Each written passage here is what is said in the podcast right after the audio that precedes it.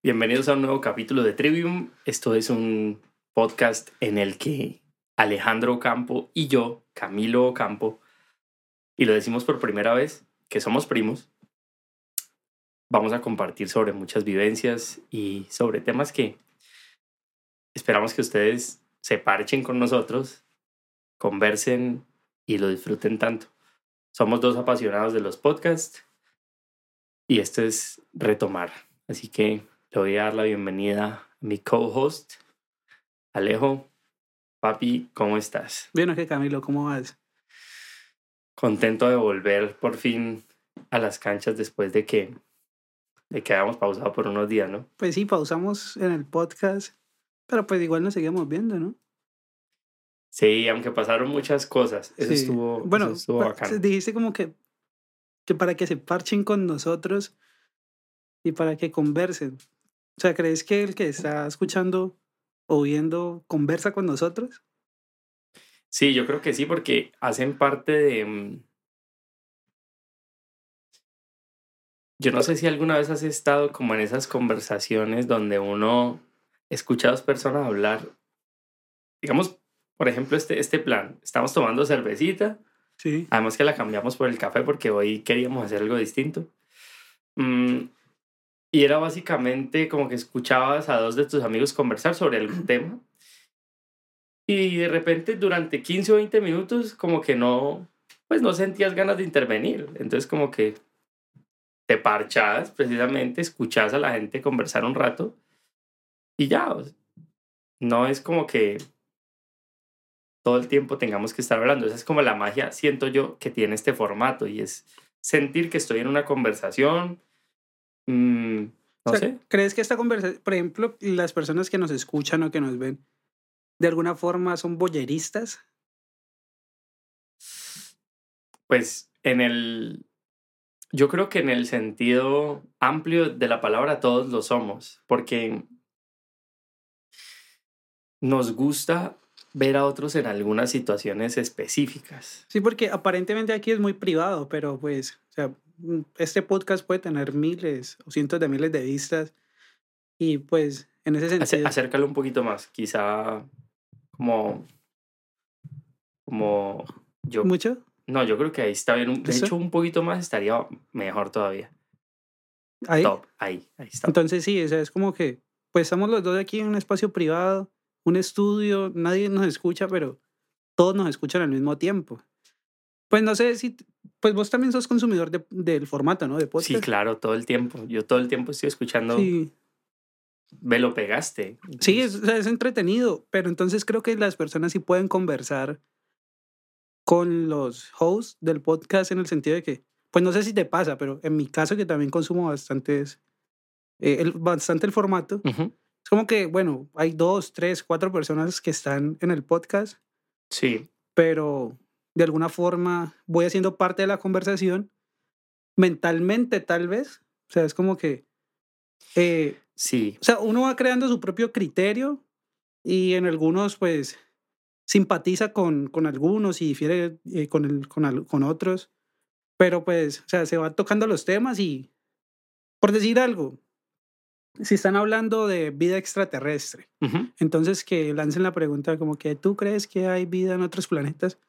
O sea, algunos pueden decir sí, otros pueden decir no, pero aunque no esté participando en la conversación directamente, sí le está haciendo una forma como muy personal, ¿no crees? A mí me vende mucho la idea de que la persona cada vez que va escuchando en este espacio se les siembran ciertas dudas y empieza como a adoptar ya un rol en la conversación. Sí. Así este espectador. En eso estoy totalmente de acuerdo. Es eso, sí, asume un rol. Asume un rol. No siempre, incluso no siempre es un rol pasivo, porque los comentarios permiten que sí. La gente se exprese, ¿entendés? Incluso que lo cojan a uno de tema, que piensen cosas de uno, así no sean totalmente ciertas. Sí. Porque... Parte de lo que nosotros estamos buscando con hacer este espacio, aparte de documentar nuestras conversaciones y las vivencias que vamos teniendo todo el tiempo, es como que, ¿por qué no? Pretendemos llegarle a un público amplio. y no sabemos con cuál clip, con cuál snack o con cuál capítulo eso va a suceder. Pero yo estoy seguro de que eventualmente eso va a suceder. O sea pero entonces, ¿crees que eso es como un fin del formato? O sea, para vos, y es válido, es completamente válido. Ajá. Es como que darte a conocer de alguna forma. Voy para allá. Entonces, en alguno de esos clips que se va a hacer viral, o sea, eso va. Sí. Algunas personas van a pensar que vos sos de cierta manera y que yo también soy de cierta manera. Y eso no necesariamente tiene que ver con la realidad. A mí me pasa todo el tiempo cuando estoy en la tarima. Y me pasa cuando veo a compañeros tocar. Es como que en la tarima yo siento que hay ciertos artistas y que los artistas son de cierta manera. Por ejemplo, hace poco, y esto es adelantando un poquito a ciertas anécdotas de un viaje que hice hace poquito a Medellín, tuve la oportunidad de grabar un live session de jazz con músicos muy reconocidos. Sí. Un músico de ellos, por ejemplo, fue guitarrista de Herencia de Timbiquí. El bajista es el bajista y cantante de Puerto Candelaria, que es un formato muy bacano de Medellín que combinan el jazz como con la música tropical y la cumbia.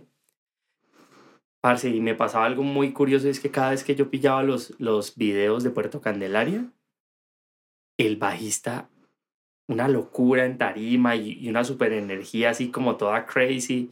Por cierto, saludos para Eduardo. Un man así con comentarios super charros, weón. ¿Sí me entendés? Como mucha energía en tarima. Y recuerdo que el día que él llegó a la finca de Cosito, saludos para Cosito, el hombre llegó con su esposa, con su hija. Parce, era otra persona. Todo un señor, weón. Todo un señor, muy buena actitud, un man súper bacano, pero muy tranquilo, weón. Muy tranquilo, parce. Sí. O sea, un man relajado, todo un profesional, un maestro, pero totalmente apartado de ese extracto de ser que yo veía en los videos. Pero, o sea, ¿pero crees que es un extracto o crees que también puede ser él? O sea, es que, pues sí, también puede ser él, pero lo que me permite a mí pensar a través de esos videos como espectador, o sea, lo digo como público, es que él en todo su esplendor iba a hacer eso que yo vi en el pedacito. Entonces mi punto es que la gente que vea estos clips puede, si ven un clip que se hace viral entre nosotros dos y logran ver un comentario tuyo, un comentario mío específico, que resuene o no resuene con ellos, nos van a clasificar, nos van a etiquetar, nos van a territorializar, y nos van a meter en una categoría que es lo que para ellos somos nosotros. Y eso es parte. ¿Y te gustaría eso? O sea, ¿te gustaría que alguien diga, no, Camilo es de esta forma? Yo siento que es parte, claro. Es parte, o sea, es inherente. O sea, claro, es una consecuencia totalmente de estar grabando una conversación pues que estamos teniendo. Sí, porque es el equivalente a que, imagínate que nosotros estemos aquí hablando de cualquier vaina y justo abra la puerta cuando yo diga, entonces, sí pillas, porque es que la gente negra me cae mal. Sí. Eso lo pueden sacar de contexto. Esto lo pueden sacar de contexto, ¿viste? Eso que acabo de decir, lo pueden cortar y como que si entran en ese momento alguien aquí, uy, parce, pero yo... Vos sos un racista. Yo nunca pensé que vos fueras así. No, pero espérate, es que tengo que explicar. No me importa. Y así es el público en redes sociales. Pero así es la vida real también ¿no crees eso? Sí, la mayoría de veces. Hay entornos que son muy seguros, donde entonces hay que uno se devuelve y uno le da la licencia a los otros de devolverse en el tiempo y bueno, revisemos el contexto, pues. Pero la mayoría no, parce, la mayoría es un desorden en el que uno va por la calle, alguien dijo y el otro dijo y no sé qué, y entonces todo se saca de contexto y... ¿Entendés? Pero también es, de alguna forma, siento yo que es como una búsqueda constante de todo el mundo. Incluso también puede ser de parte de uno de encontrar cómo censurar al otro. Cuando pues ahora, o sea, por cualquier razón, o sea, por cualquier palabra que digamos, incluso en el tono que lo digamos, siempre hay alguien, un grupo o un individuo que no le pueda agradar.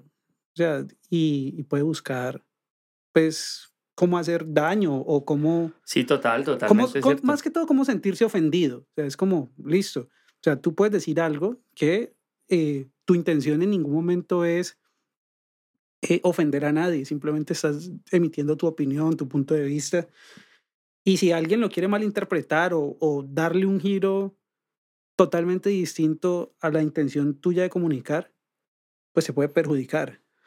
Eso pasa siempre y pasa en todos los escenarios, especialmente cuando por tus habilidades destacas de alguna u otra manera. Es decir, yo siento que cuando haces tu trabajo tan bien, cuando impactas, cuando llegas a un lugar y brillas, ¿sí me entiendes? Cuando te llamas la atención, es muy común y es totalmente esperable, predecible, que hayan personas que esperen esos momentos de lucidez, de brillo, para sacar eso de contexto y censurarte de la manera que sea. ¿Y por qué crees que, o sea, cuál crees más bien que es la razón para que eso pase? O sea, puede ser un sentimiento de envidia, rabia, celos. O sea, ¿qué crees que puede suceder en la otra persona pues para querer perjudicarte de esa forma?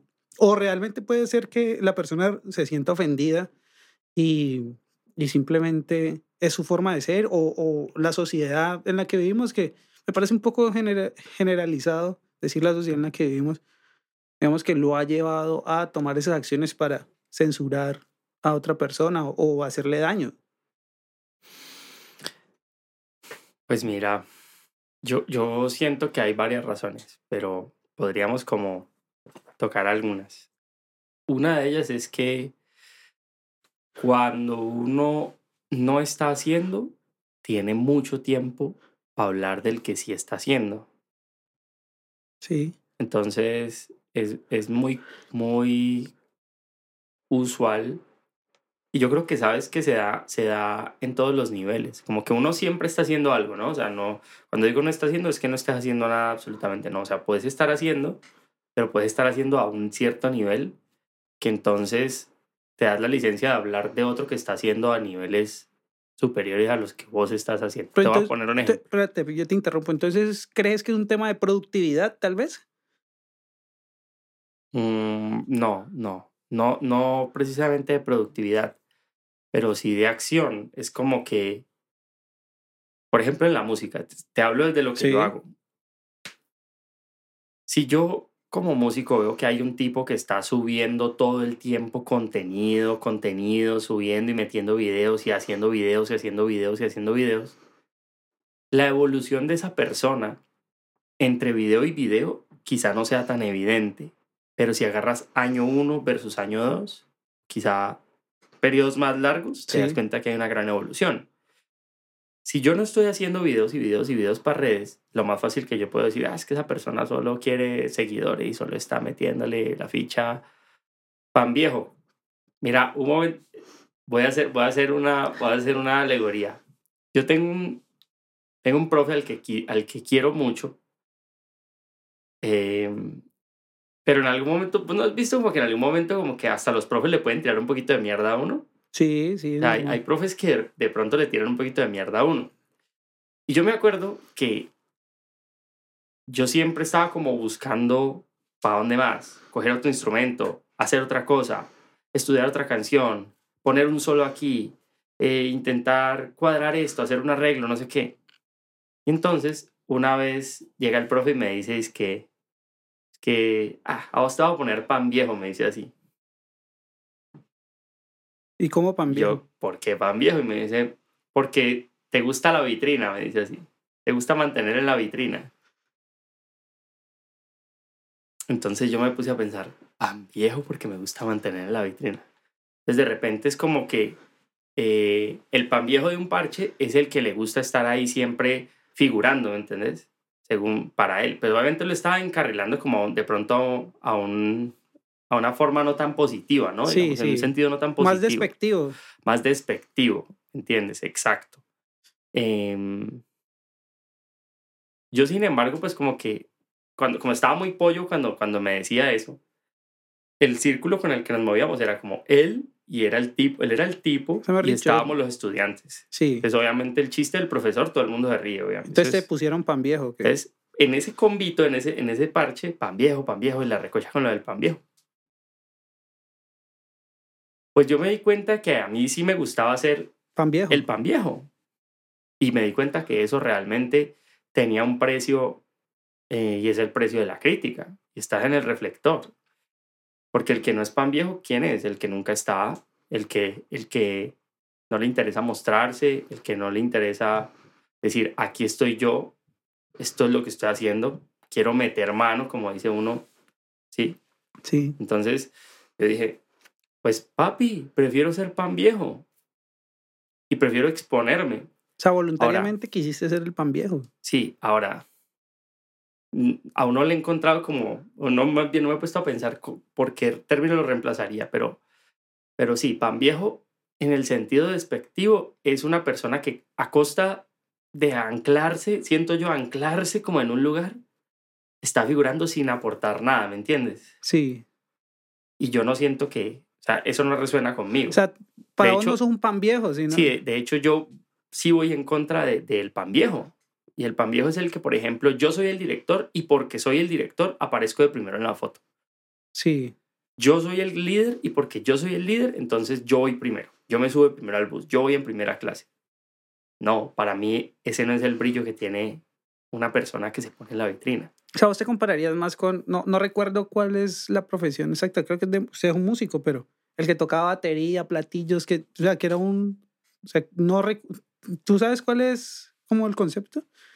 O sea, ¿de cuál? Que hay un... O sea, más que todo se veía antes. Ahorita le aflojas la rosca y lo subís en altura para aflojarle la rosca. No, esa. Aflojarle esa rosca.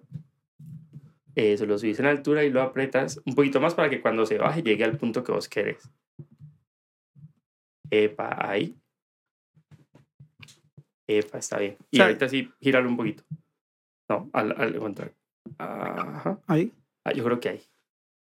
Sí, era el que te decía, era el tipo que, pues bueno, en la antigüedad tocaba todos los instrumentos, que con el pie tocaba un acordeón y que tocaba un bombo. Ah, como el multiinstrumentista, el hombre orquesta que le llaman. Sí, sí. No, ¿sabes con qué lo compararía yo? De pronto, con algo o alguien que hace un rol y que de pronto no se ve, pero impacta todo el ambiente. Por ejemplo, hace poco tuve una experiencia de producir un evento en Cartagena. Sí. En el que mi trabajo era capturar la esencia del evento a través del video y del audio y estar como, digamos, en la organización, ¿verdad? Sí. Fue chévere porque al final de los 4 días de evento... Fue muy lindo recibir el cariño de la gente, de decirte qué brutal que estuviste en todos los momentos, callado, en una esquina, por decirlo así, entre comillas. Pues obviamente no estaba en una esquina porque, como por ejemplo yo andaba con la cámara, estaba metido en todo, o sea, como que... O sea, eras tres bambalinas. Pues, exacto, pero por ejemplo, si había una conferencia, entonces estaba grabando a los conferencistas, el público, haciendo, ¿me entiendes? Como moviéndome mucho. Lo áspero del tema es que de esos ejercicios salieron pues ciertos videos que creo yo que quedaron bacanos, quedaron chéveres. Y entonces como que después de 4 días que la gente te diga, uy, no, o sea, como que no tuviste que agarrar un micrófono y gritar, aquí estoy yo, soy tal persona, para impactar en tu medio, eso me hace sentir bacano, ¿me entiendes? O sea, como que impactar un ambiente sin tener que hacerlo a través de decir, de automamársela, pues, como dice uno. Sí. Entonces, como que, ay, no, no, hazlo. Como que haz primero y que tus acciones... Demostrar con los hechos. Pues, demuestren con los hechos cuál es el impacto que estás teniendo. Entonces, yo creo y soy fanático número 1 de que tenés que promoverte a vos mismo. Sí. Y más en este momento, o sea... Mucho ego es horrible y es dañino, es nocivo, pero muy poco te deja sin herramientas y sin la capacidad de decir, yo puedo hacer esto. Ya. O sea, estamos de acuerdo que no, que poca autoestima es perjudicial pues para la salud, sí. O sea, sí puede traer consecuencias hasta físicas, tal vez. Totalmente. Pero ¿en qué momento dividís tener mucho ego a promoverte a vos mismo? O sea, ¿en qué? Por ejemplo. O sea, ¿cuál es la línea? ¿Cuál es el límite? A mí me encanta pillarme los clips de Arcángel. Sí. Porque es un tipo muy elocuente. ¿No? Arcángel es muy elocuente, pero está en una cuerda floja todo el tiempo, en el que si llega a dar un paso en falso, o sea, un maldito arrogante. ¿Qué vos decís? Es un maldito arrogante que cree que tiene la razón totalmente agarrada. Y justo 2 centímetros a la izquierda, decís... Qué man más humilde, decís como que... El cabrón tiene la razón. Qué man tan aterrizado y tan claro para explicar sus puntos de vista. Sí, de verdad lo hace, pues lo considero. Parce, hoy por primera vez, después de meditarlo mucho tiempo, ya me monté tarde en la ola, subí mi primer...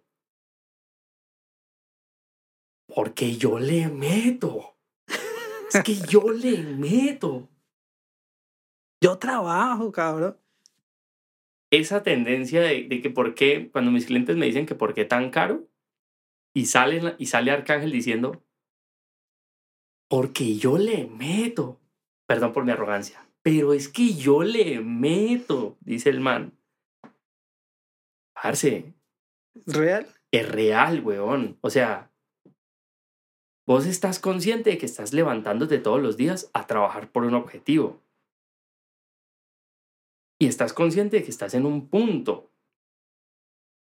Y aquí me robo esa expresión, me la dijo un amigo hablando hace unos días. Me dijo, mira, mi estudio es un estudio que he trabajado con los años, en el que he invertido tiempo, dinero, esfuerzo. Me dijo así, consciente de que falta mucho por mejorar, pero también consciente de que hay un camino recorrido y que eso es una garantía para la gente que cuenta conmigo. Sí. ¿Entiendes? Entonces, diciéndolo de esa forma tranquila, está todo bien. Yo empiezo a identificar como problemas cuando de pronto detrás de la frase hay como que no, la verdad, y te lo voy a decir con toda la humildad del caso. Esa es la frase menos humilde que existe en el planeta, güey. Sí. O sea, es como que ahí decís... Es como te va a dar mi humilde opinión, ¿no? O sea, qué frase tan... Qué frase tan hipócrita. Tan, ¿no? Hipócrita, güey. Sí, es verdad. Bueno, no. aunque ya ahorita la han... memificado, no sé si esté bien utilizado el término, es como que te va a dar una humilde opinión, es porque obviamente no estás dando una humilde opinión, pero no, pues, ¿sabes? Pero pues, o sea, eso... Tu opinión es todo menos humilde. Sí, eso lo ocasionó las redes sociales, entre otras cosas, como que pues ya tanto meme, pues sí lo hace ser así. Ahorita sí, puedes continuar con la historia de tu compa. Entonces, el punto ahí es que el hombre me dijo, muy consciente... del avance, muy consciente de lo que falta. Bacano, weón. Me parece muy bacano y me parece que entonces hay que autopromoverse porque tenés que expresar con humanidad y sencillez y claridad que tenés cosas por mejorar, pero que también tenés cosas buenas. Weón. Sí. Porque es que uno, sabes que uno a veces cree que es como que es más chévere decir los defectos en público y todo eso que las virtudes.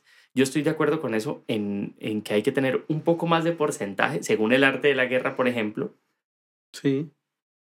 En conectar con la gente a través de reconocer tus defectos y tus debilidades en público, ¿por qué no? Pero nunca hablar de tus fortalezas no está haciendo el mejor trabajo para promoverte, weón. O sea... Ya, te entiendo, pero entonces, o sea, por ejemplo, corregir en público, ¿estás de acuerdo con eso? No. En absoluto. Creo que no hay que... No. O sea, es hablar propiamente de las fortalezas y las debilidades. Sí, claro, porque ahí lo que estás diciendo ya es un tema de manejo de equipos, manejo de personal. O sea, cuando tengo una persona, si te entiendo bien, sí. Lo que te estás diciendo es como que te voy a hacer una corrección, te la hago en público. No, yo soy fanático y como tengo un equipo de personas a mi cargo, yo las corrijo en privado. Pero elogio en público, eso sí lo hago. Sí, elogio en público. En el tema del... Entre otras cosas es como más sencillo, ¿no? O sea, de pronto elogiar en público puede elevar el autoestima, ¿no crees? Pues sabes que no, porque aunque uno no lo cree, lo que pasa es que para uno es extraño, para otro es totalmente normal. Y por ejemplo, te lo digo, o sea, te hablo por mi gremio. En mi gremio, el que corrige en público, ¡wow! Caballo. Pero maestro, eso ya está acabando, ¿sabes? Porque ya le están como cogiendo un poquito de fastidio a la persona que te tira hate por algún error en público feo, ¿me entiendes? Ahora, tampoco es como que tengamos que volvernos, pues, las copitas de cristal que no nos pueden hacer una corrección laboral en público, pues, tampoco. O sea, pues también depende de la corrección, claro, ¿no? O sea, una cosa muy diferente es de pronto llegar y decirlo. O sea, creo que va más que todo en el tacto que tenga la persona para corregir. Una cosa es decir de pronto en público, mira, ¿sabes qué? Puedes hacerlo de esta forma. Y creo que te sonaría mejor, porque de esa forma, pues de pronto no te va a sonar tan chévere, hablando de tu gremio. Ah, mira, ¿sabes qué? La estás cagando. O sea, vas a acabar toda la orquesta o vas a acabar... Mira que en medio de la calentura del ensayo, hay mucha gente que pasa por encima de eso. Pero es porque los artistas no recibimos una gran formación en el... Mira, curiosamente, o sea, los artistas que básicamente trabajamos en equipo, especialmente en la música, no tenemos una formación profesional en manejo de equipo y manejo de personal, en lo que es conectar con las personas. Entonces, creemos que la experiencia nos da una licencia, sí, para ser como yo soy. Y como tengo experiencia, entonces todo el mundo se tiene que aguantar mis riendazos. Y así no funciona. Si no funciona el mundo real, y mucho menos un mundo mucho más globalizado como el de hoy, en el que el pelado que tiene 15 años, que se la pasa pillando tutorial, información, podcast, escritores, que le llega a mucha gente, incluso no tiene que ser cosas complicadas. Se la pasan viendo a Molusco.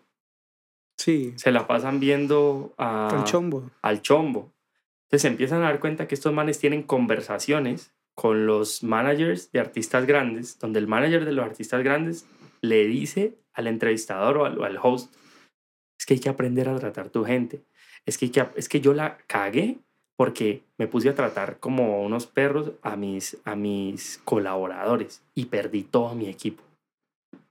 Entonces hay que tratar a la gente bien, ¿sí me entiendes? Sí. Es un pelado de esos, ve esa vaina y se le explota la cabeza, porque de una vez va diciendo, opa, yo no me puedo dejar lastimar o irrespetar. Sí, no me puedo dejar pasar por encima, pues, de...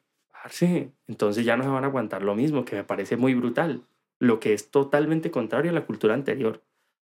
Maestro, cachetéeme si quiere. Sí, usted es el que se me ha dicho, es como la eminencia, el todopoderoso. No, tráteme como quiera. ¿Y ¿sí? crees que pasaste por eso? Claro, absolutamente. Entonces, ¿te consideras parte de la revolución musical? Sí, me considero, no sé si con causa o sin causa, pero sí me considero un rebelde en ese sentido. Y he tenido que pasar por aceitazos. Hago un paréntesis. El aceite es como un término en la música para aquellas personas. Yo voy a intentar explicárselos. Para aquellas personas que te miran por encima del hombro, hacen comentarios arrogantes, despectivos, déspotas, en una situación en la que se supone que todos estamos creciendo por igual, pues. Por ejemplo, o una de las profesiones que sin quererlo es como promueve de manera más chistosa el aceite es el fútbol. Sí. Entonces uno ve a los futbolistas con la carterita, esa carterita que la Louis Vuitton. Esa, la Louis Vuitton, esa. ¿Y cómo es que dice? Diciéndolo, pero respeta el proceso, sí, muchachos. Respeta el proceso. Y tienen dichos, ¿no? Porque uno le dicen, a usted te faltan horas de vuelo. Bueno, no sé, sí, tienen sus dichos de aceite. Y en la música pasa igual. Hay gente muy aceitosa. Que te dicen de frente, respeta el proceso. No, son cosas peores. ¿Sí? O sea, sí, son cosas... No sé, ¿quieres que te dé 2 o 3 ejemplos? Sí, por favor, sí. Bueno, una vez estábamos en clase con una profesora Y había una compañera que no tenía muy bien la afinación. Cantaba feito. Cantaba feito, ¿ya? La pelada empezó a cantar el solfeo. Y lo estaba haciendo mal, o sea, realmente lo estaba haciendo mal, parce. Y música es una carrera muy, muy, muy brava porque vos tenés que llegar sabiendo, weón. Sí. Eso es una cosa que yo todavía no logro entender al máximo. Quien pasa la carrera de música a estudiar música en la universidad ya sabe. Ya es músico. Ya es músico y toca bien, weón. Toca bien. Pero eso es que enseñan. Pues diferentes. Sí, no toca al nivel que lo exige, cierto, pero ya toca bien. Por ejemplo, voy a estudiar programación, pero es que yo ya sé programar. Es como si te pusieran ese reto. Que para estudiar medicina ya tenés que ser médico. Sí, sí. Ya tenés que llevar... ¿Verdad? Es curioso, ¿no? Sí, o sea, es charro.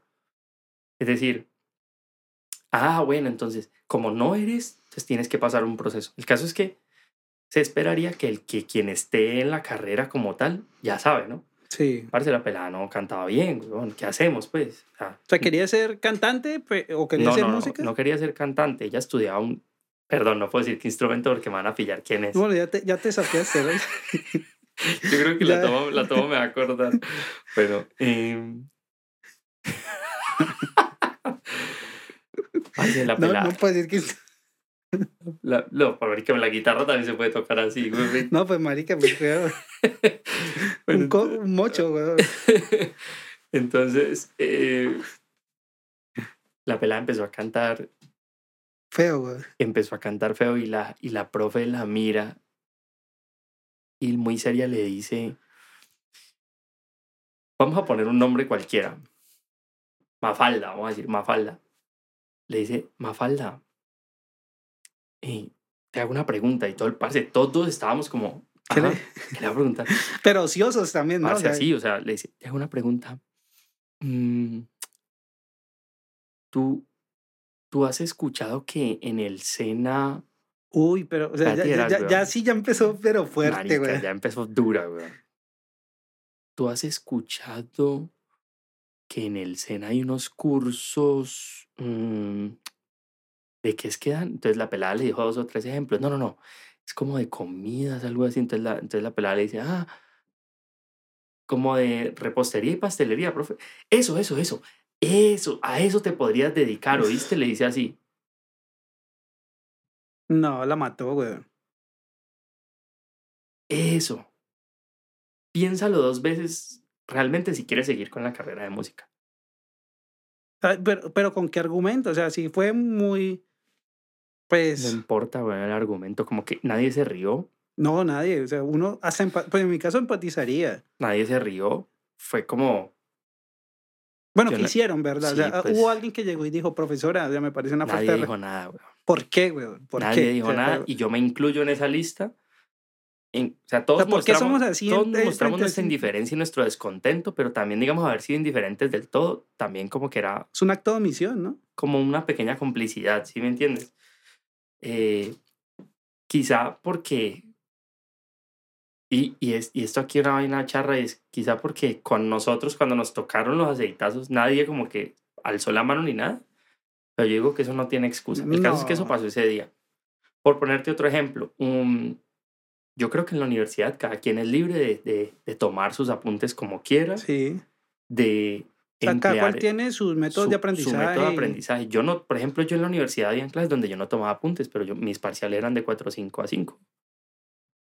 Sí. Y un día, en la misma clase de esta persona, muy escuelera, me dijo, ¿por qué no estás tomando apuntes? Entonces... Parce, yo me quedé sin palabras, fue como... O sea, ¿pero qué querías decirle? Pues porque lo considero que no es necesario. Porque, pues no sé. O sea, le dije, profe, maestra, no me acuerdo. Profe, no, yo le estoy prestando atención. Si no te importa mi clase, entonces te puedes salir. Si te quieres salir, me dice así. Le dije, pero saca tu cuaderno y toma apuntes. Me volvió a decir y yo como que... O si te quieres salir, entonces te puedes salir, me dice así. Ya me molestó lo que me dijo. ¿Y qué hiciste entonces? Yo cogí mi cartuchera. ¿Y te saliste? Cerré la cartuchera, la metí en mi tulita y me paré para irme. Y me mira y me dice, es que te vas a ir. Yo, o sea, es una situación muy confusa. Ah, sí, o sea, en ese momento todo el salón se quedó como tensionado, como que... ¿En serio este Juan se va a ir? Y yo...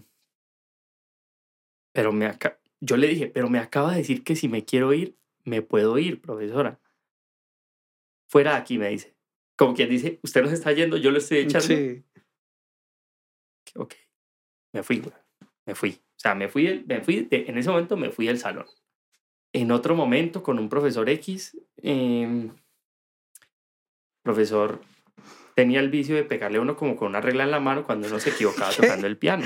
¿Cómo así? Y yo pensaba que eso eran cuentos de mis abuelos. Uy, marica, pero fuerte. Y entonces, una vez, el man me pega un reglazo.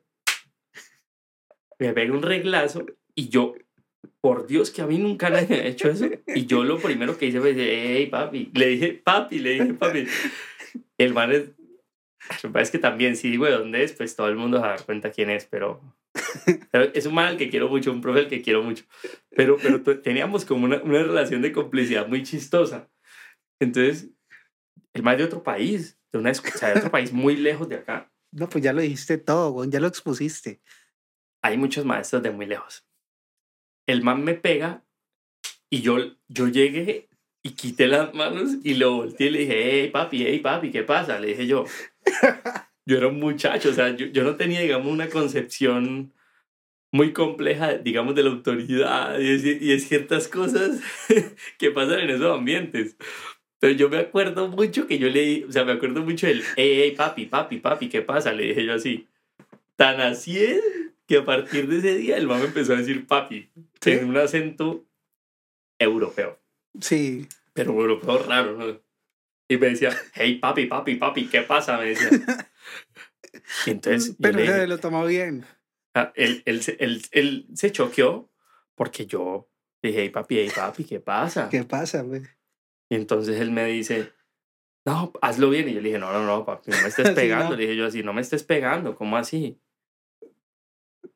Y tú llegas y me dices que, hey, niño, respétame. Dice así, yo le dije, no, respétame, mami, ¿cómo me va a pegar en la mano?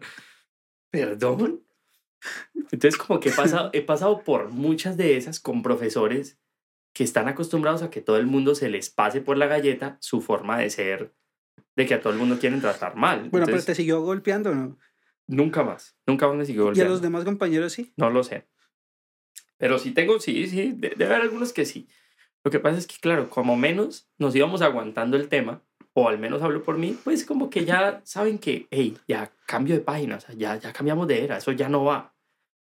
Ya el aceite, ya ese aceite de esa forma y ya esas agresiones, eso no va.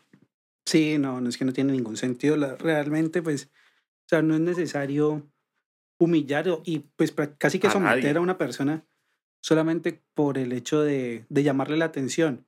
O sea, no son formas. Pero pues obviamente... Creo que estamos pasando por un momento, pues, como muy trascendental en esto. Aunque, pues, en retrospectiva se podría decir que siempre va a haber alguien que se está revolucionando contra... Volvimos después del corte. Si están grabando un podcast, vamos a hacer un spin-off de las cosas para que la tengan, para que no les pasen ciertos cacharros, que es parte del proceso. Pero aún con cacharros y todos, graben. ¿Sabes qué? Eso es una cosa que me tiene como contento. O sea, como que esta semana que hablamos dijimos, vamos a comenzar de nuevo. Pero después corregimos y dijimos, no, vamos a retomar o a seguir o a continuar. Sí. Porque al final ya comenzamos. Yo creo que eso es un mérito interesante. Sí. La meta es hasta el momento mínimo 20. Son 20 capítulos que vamos a grabar. Mínimo. Sí. Aunque sería muy chévere hacer 100. No, pues 100 es ya es marica. O sea, 100 ya, hijo de puta, pues. 100 son los que tiene creativo, ¿no? Oh, sí, opta de como por 200. Sí. Y son muy buenos invitados, son muy buenos capítulos. Creo que va para 300, realmente. Sí, hermano. Pues ya se dio a conocer con eso, ¿no? ¿Qué te atrancaste o qué? Sí, me tranqué un poquito, pero es que ya, ahorita me estabas preguntando que como con qué quería hablar y sabes que me gustaría mucho como comentar un poquito en esta última parte de hoy un poquito de la experiencia de cada uno en los dos viajes que tuvimos, porque justo se cruza que tú te vas del país y yo me voy de la ciudad. Sí. ¿Te fuiste bastante tiempo? Me fui casi 60 días a vivir a la montaña. Pero luego te fuiste para Cartagena.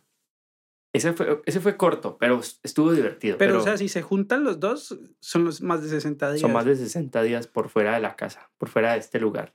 ¿Y cómo se sintió? O sea, ¿cómo se sintió irse y cómo se sintió regresar a la casa, a tu hábitat? Pues fui como muy afortunado porque hacia donde me fui era una finca en las afueras de Medellín. Hacía mucho frío, pero una finca que tenía un estudio de grabación 5 veces el tamaño de este. Sí. Y eso fue boom, blow mind. Eso fue muy, muy, muy brutal porque tuve la oportunidad de estar un mes totalmente entregado a grabar, ¿me entiendes? Sí. A estudiar la percusión. Aunque no soy el mejor percusionista, me encanta la percusión. ¿Pero el estudio estaba adecuado para un percusionista? Sí, es un estudio adecuado para un percusionista. Tiene equipos brutales. El estudio de Juan Guillermo Aguilar, búsquenlo, se llama Mountain Grooves. Es un estudio muy crack. Muy crack. Y Juan Guillermo es un tipo al que admiro profundamente. Además que nos conocimos hace tiempo, pues como en un ambiente, bueno, un día muy rápido. Y yo no sé, nunca perdimos contacto. Sí. Nunca perdimos contacto hasta que un día él puso por su Facebook, pone, ando buscando a un amigo, a un pana, preferiblemente músico, preferiblemente percusionista, que quiera venirse a vivir a este lugar durante unas 5 semanas porque tengo un viaje fuera del país. Yo no soy percusionista, me gusta mucho, pero pues mi hábitat actual se ha convertido en el estudio de grabación. Sí. Entonces creo que por ahí me gustó mucho. En ese momento le dije a mi novia, pensando pues como en o sea, lo dije en una madrugada, ¿me entiendes? Como que yo estaba como un poquito desesperanzado, como que dije, igual me va a decir que no. O sea, pero de entrada te resignaste a que... O sea, yo se lo dije por no dejar y por no hacer... O sea, se lo dije como cuando vas al banco a las 5 de la tarde un sábado a preguntar si está abierto. Sí. Como que sabes que te van a decir, ya cerramos. Pero como que para no sentirte como que no hiciste el esfuerzo de decirlo al menos, ¿no? Sí. Y se lo dije... Y su respuesta fue, ¿por qué no le has dicho a tu amigo que sí? Ya.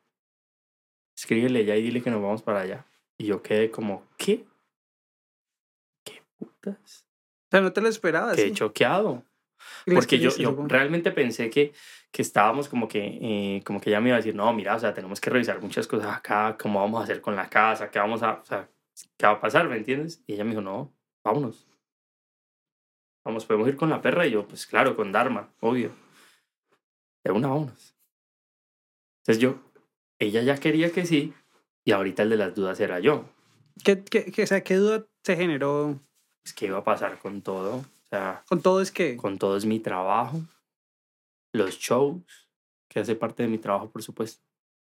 Básicamente con eso, como qué iba a pasar con aquellos compromisos adquiridos y por adquirir. Porque al final uno como que va proyectando esos compromisos que vienen. O sea, tú decías como, no, pues en estos 5 semanas que voy a dejar de hacer 4 shows, por decir algo. Claro. Oja, pues, y de un momento a otro dije, pues ojalá hubieran sido 4, ¿no? Pero, pues, obviamente, para darte un número, yo creo que dejé de hacer unos 30 shows. Pero no, ¿30 shows? Sí, 30 shows. Sí, muchos shows. Son, como dicen los mexicanos, un chingo de shows. Son muchos shows. Pero no te arrepientes de eso. Nunca. Además, para los que no saben, digamos, el principal benefactor de la idea de irme para allá es mi co-host Alejo. Porque como a los 2 o 3 días, ¿te acordás que yo te comenté? Sí, y me dijiste, me acuerdo mucho que me dijiste, parce, no tenés nada que perder, güey. No tenés nada que perder. Andate, y no lo pensé 2 veces. Y justo pensaba en que, y yo te lo decía, o sea, yo se lo digo a la gente, Alejo es muy influyente para mí, o sea, hay cosas que yo hablo con Alejo que a través de la argumentación sencilla y sin mayor cosa, yo veo que vos tenés unos puntos que yo digo, puta, me vendiste, o sea, me vendiste la idea y lo voy a hacer. Entonces, tomé esa decisión y ni 60 shows hubiesen pagado ninguna cantidad de shows, sí. Lo que viví allá. ¿Crees que llegas? De pronto 70. ¿Qué te iba a decir? Pero, o sea, la pregunta es, ¿te sentiste en tu hogar? Sí, aprendí que mi hogar es donde yo escoja que vaya a ser mi hogar, que cualquier 4 paredes pueden ser un hogar si lo vivís de la manera correcta. Llegué allá, weón, y siento que desde el primer día, tanto desde el recibimiento de Juan, los perros, habían como 4 o 5 perros, 3 perros, para ser más exacto, 3 perros allá, más Dharma 4, más uno de la finca, o sea, sí, uno de un vecino que vivía ahí, pues 5, entonces eran 5, después llegó otro, o sea, eran muchos animalitos, el clima, la hospitalidad de la gente. En ningún momento sentí como estuviera en la casa ajena, no. Yo igual suelo ser muy respetuoso con las cosas de los lugares a donde voy. Pero si voy a vivir un mes acá... Es mi espacio ya. Es mi espacio. Entonces yo defino ciertas cosas. Y te dieron esa libertad. Y me dieron esa libertad de totalmente. Decir, bueno, Camilo, este va a ser tu espacio. Sí, sí. Durante estas 5 semanas puedes hacer uso de todo. O sea, sí, claro. Juancho me dijo, sí, Juancho me dijo, mira, aquí hay 2 casas, la de mi mamá, está mi casa. Volver a donde te quedas. Sí, sí. Pues escogimos quedarnos en el domo, que es como la casa de Juan, que es una cabaña de madera de forma irregular, es muy bacana.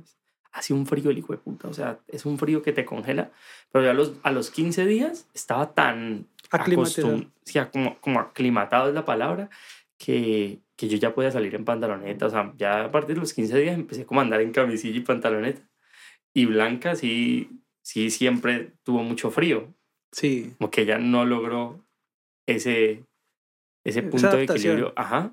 Yo movía los platos de cocina, de la cocina de Juan a la cocina de la casa, y viceversa. Cocinábamos a veces aquí, a veces allá. Juan Sebastián, que es un pelado que estuvo allí, brutal, músico excelente, fue con su familia. Constaté que tengo amigos de todas las edades y puedo hacerlo, y puedo hacer amistades con todas las edades, pero tengo una afinidad, weón, con las personas muy adultas, sí, muy brutal. Siempre ha sido, o sea, eso ha sido como una característica tuya. Muy brutal, güey. Como que me puedo hacer pana, de cierta manera, de tú a tú, pero en cierto modo, ¿me entiendes? Como que, a contarte una anécdota. Conocí al papá de un amigo que tiene más de 75 años, pero ese man es un alma joven. Don Edgar se llama. Y Don Edgar ha hecho tantas cosas, güey. O sea, que yo dije... Qué tipo más brutal. O sea, hay gente que dice que quiere dedicarse a servir.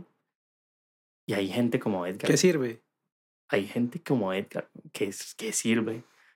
Hay gente como Edgar que ha pasado 50 años de su vida, weón, metido con las comunidades indígenas. No solamente ayudando, sino preservando el legado de ellos. El man logró, ojo con esto, logró poner por escrito, bajar a símbolos un idioma, que es el idioma NASA. Es un alfabeto. Correcto. Es que yo no sé cómo se le dice a eso. Eso tiene un nombre, pues, criptografía. Yo no me acuerdo cómo es el nombre, el término. Alguien que me lo aclare en los comentarios, pero es pues como que las palabras, los vocablos, todo eso, lo bajó a símbolos. Entonces ya la gente no solo lo hablaba, lo escribía. Y además hizo la primera universidad indígena en Colombia. Sí. O sea, para graduarte de esa universidad tienes que hablar ese idioma. ¿Y sabes qué carrera o qué cursos dan? No sé qué carreras dan. Tengo que preguntar. Pero está pasado de nivel porque es una universidad indígena. Entonces como que uno dice, miércoles. Y él me contaba Ajá. Sí, que definitivamente hay algo por contar. Uf. Tienen algo que contar los indígenas y a través de la academia, por así decirlo, aunque creo que academizarlos de alguna forma también es como occidentalizarlos, ¿no crees? Porque, o sea, la forma en la que ellos pasan su conocimiento de generación en generación es muy diferente a tener hacer un pregrado, un curso en una academia. O sea, que sí está interesante, desde cualquier punto de vista, sí es un proyecto interesante. Pero me llama la atención cómo lo tomaron las comunidades, pues... Estás planteando algo muy bacano y lo entiendo yo por el lado de que hay una teoría de que cuando hay un espectador cambian los resultados, por decirlo así. Entonces, cuando traes esa realidad al contexto occidental, lo que tú decías, pues puede cambiar esa realidad como tal, o sea... Cuando traes los métodos indígenas para hacer cierta cosa al occidental, puedes cambiar los métodos indígenas a tal punto de que ya no vuelvan a ser. Como mínimo su tradición, o sea, porque pues, nunca hubo como una escolaridad, por lo menos en las cuestiones que son pues tan culturales. No estoy diciendo que esté mal, o sea, no, puede generar un desarrollo y nuevos puntos de vista a esas comunidades, la cual le puede generar un progreso. ¿Sabes qué pienso? Que, por ejemplo, puede que durante muchos años hayan existido así. No voy a decir funcionado así, sino existido así. ¿Crees que no funcionaban? Existieron. Y uno no sabe cuántas combinaciones de plantas murieron con el cacique X. Sí. ¿Me entiendes? Bueno, por supuesto, como eran comunidades tan cerradas, el éxito estaba en que sí o sí el dictamen del día a día era pasar las tradiciones de forma oral. O sea, como que tienes 5 años de edad y hasta los 60 vas a estar al lado mío haciendo lo que yo hago. Aprendiendo, sí. Uno dice, bueno... Tiene sentido, pero en un mundo en el que ahora muchas comunidades indígenas tienen acceso a celulares, a globalización, a X, Y, Z, incluso a hablar español. Sí. Entonces uno dice, claro, tiene mucho sentido que ahorita sí se vayan a perder mucho más esas tradiciones. Entonces como que, a mi modo de ver... No, claro, o sea, sí puede generar un desarrollo y de alguna forma... Preserva, ¿no? No, ellos no están exentos del mundo en el cual pues vivimos nosotros y todo. Excelente punto. Tocaste un punto muy bueno que dijo Edgar en esa reunión que tuvimos, y es que él me dijo, las enfermedades más tenaces para los indígenas no entraron por ellos, entran por gente externa que va a las comunidades, y entonces ahí se hace necesario traer médicos occidentales. Sí. Entonces hay unos consejos en los que está el médico, el taita, pues no sé si el taita, pero sí el de la medicina de la tribu. Sí. Y está el médico acá. Entonces este dice, no, es que la niña tiene esto. Y este dice, no, es que la niña tiene esto otro. Interesante esa discusión, ¿no? No, es que tiene una apendicitis. Por poner un ejemplo, esto que digo, digo así de manera estúpida, pues. No, la niña está peleada con la madre naturaleza. Ofendió a la Pachamama. Sí. Y Esteban dice, no, tiene una inflamación porque está comiendo mucho X. Pero entonces el de Reiki dice, no, tiene desequilibrado sus chakras. ¿Entiendes? Es como que entre cada uno encuentra una explicación específica. Y desde tu punto de vista, ¿cuál hay que respetar? Yo creo que tiene que ser como un consenso, güey. Un consenso, porque tampoco podemos desconocer que les ha funcionado durante muchos años. Pues habría que analizar eso, ¿no? O habría que analizar, por eso ahorita ponía como el antecedente, ¿o no? Sí, habría que analizar qué tantos datos son, pues, qué tantas muertes son asociadas a unas causas súper esotéricas. Pero definitivamente, digamos, la labor que tuvo Edgar en está pasada a nivel... ¿Y con qué? O sea, ¿cuál fue el fin de él? ¿Por qué lo hizo? Mira, el man estuvo... Pero aquí sería bueno que estuviera Edgar diciendo. No, y lo vamos a invitar. Ahorita le voy a mandar un pedacito de estos clips cuando estemos editando a Edgar para que se anime a estar en un podcast con nosotros, porque es un muchacho, ¿verdad? Además que hubo un episodio muy maluco en el que dos perros de la finca atacaron a mi perrita. Sí. Y Edgar estaba ahí, entonces como que Edgar es un señor, pero ese man es atlético, es... o sea, corre y brinca y eso jode la vida, pues. Sí. Y me gusta mucho compartir con gente que tenga más proyectos que recuerdos, porque la única forma de uno sentirse viejo es tener menos proyectos y más recuerdos. Ahí es donde como que te envejeces. Por eso tengo algunos, no tengo muchísimos, pero sí tengo 2, 3, quizás 5 amigos que tienen más de 75 años. Que yo los considero de tú a tú en términos de energía. Porque su cédula dice... 70 y pedazos, pero...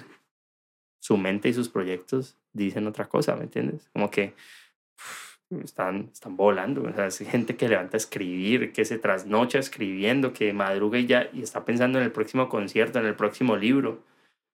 Yo en esas semanas que compartí un par de veces con Edgar, yo entraba y el man estaba escribiendo un libro.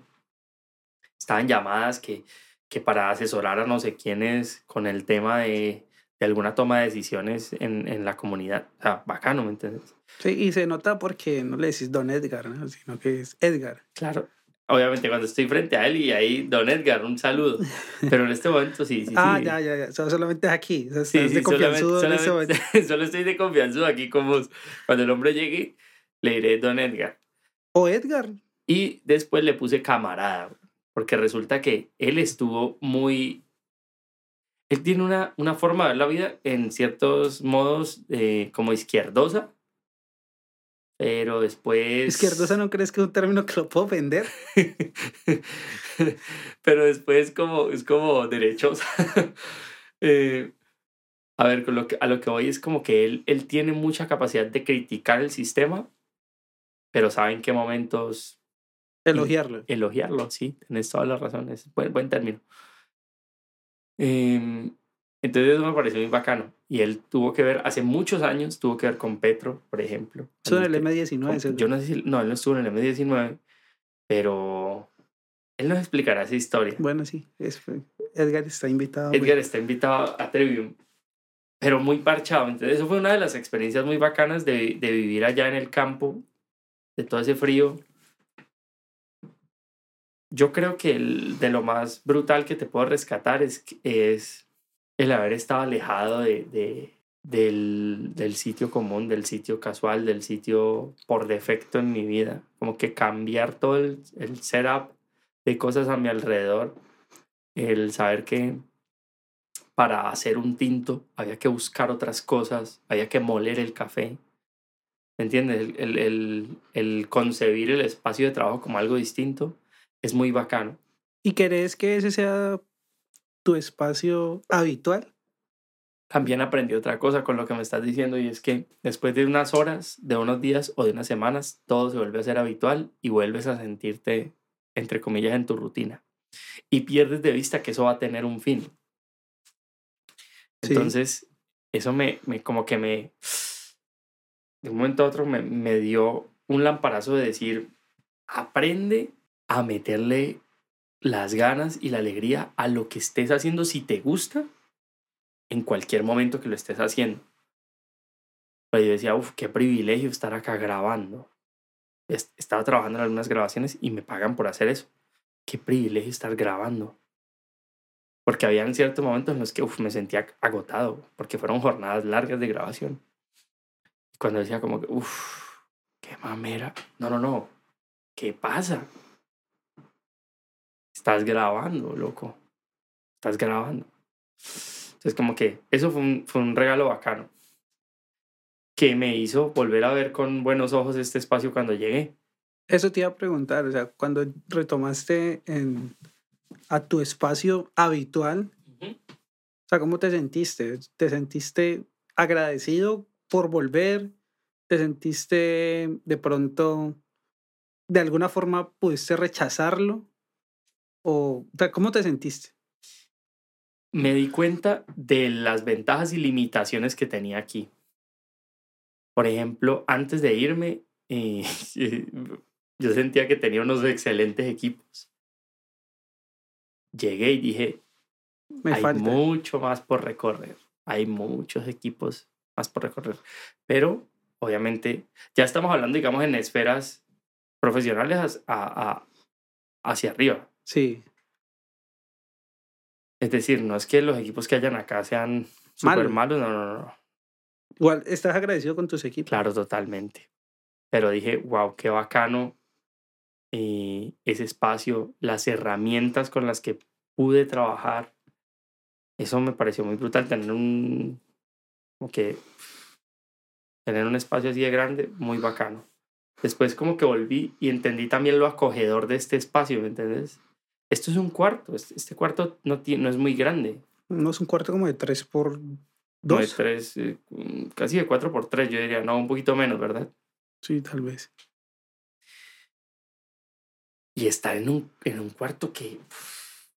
Es que nada más la entrada... No, es que ni la entrada. Ese estudio es mucho más grande que esto. Pero este espacio así pequeñito como es,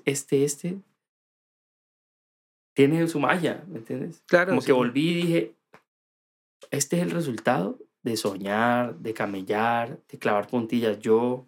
Sí. Y como te lo decía en un momento, de invitar a gente que estaba dispuesta a meterle algo de bonita energía a mi estudio, como es, ya yo no le digo pues tanto mi estudio, sino el estudio de nosotros. Y nosotros somos los que hemos clavado alguna puntilla en este estudio. Sí. O sea, vos has estado acá. Sí. Haciendo daños. Sí. ¿Sí o no? Sí, he hecho daños, algunos. He estado por ahí. Desarmando un balín. Literalmente. Eso. Y arreglando, y le has puesto tu sello al estudio. O sea, vos puedes decir que estuviste en la construcción de este estudio.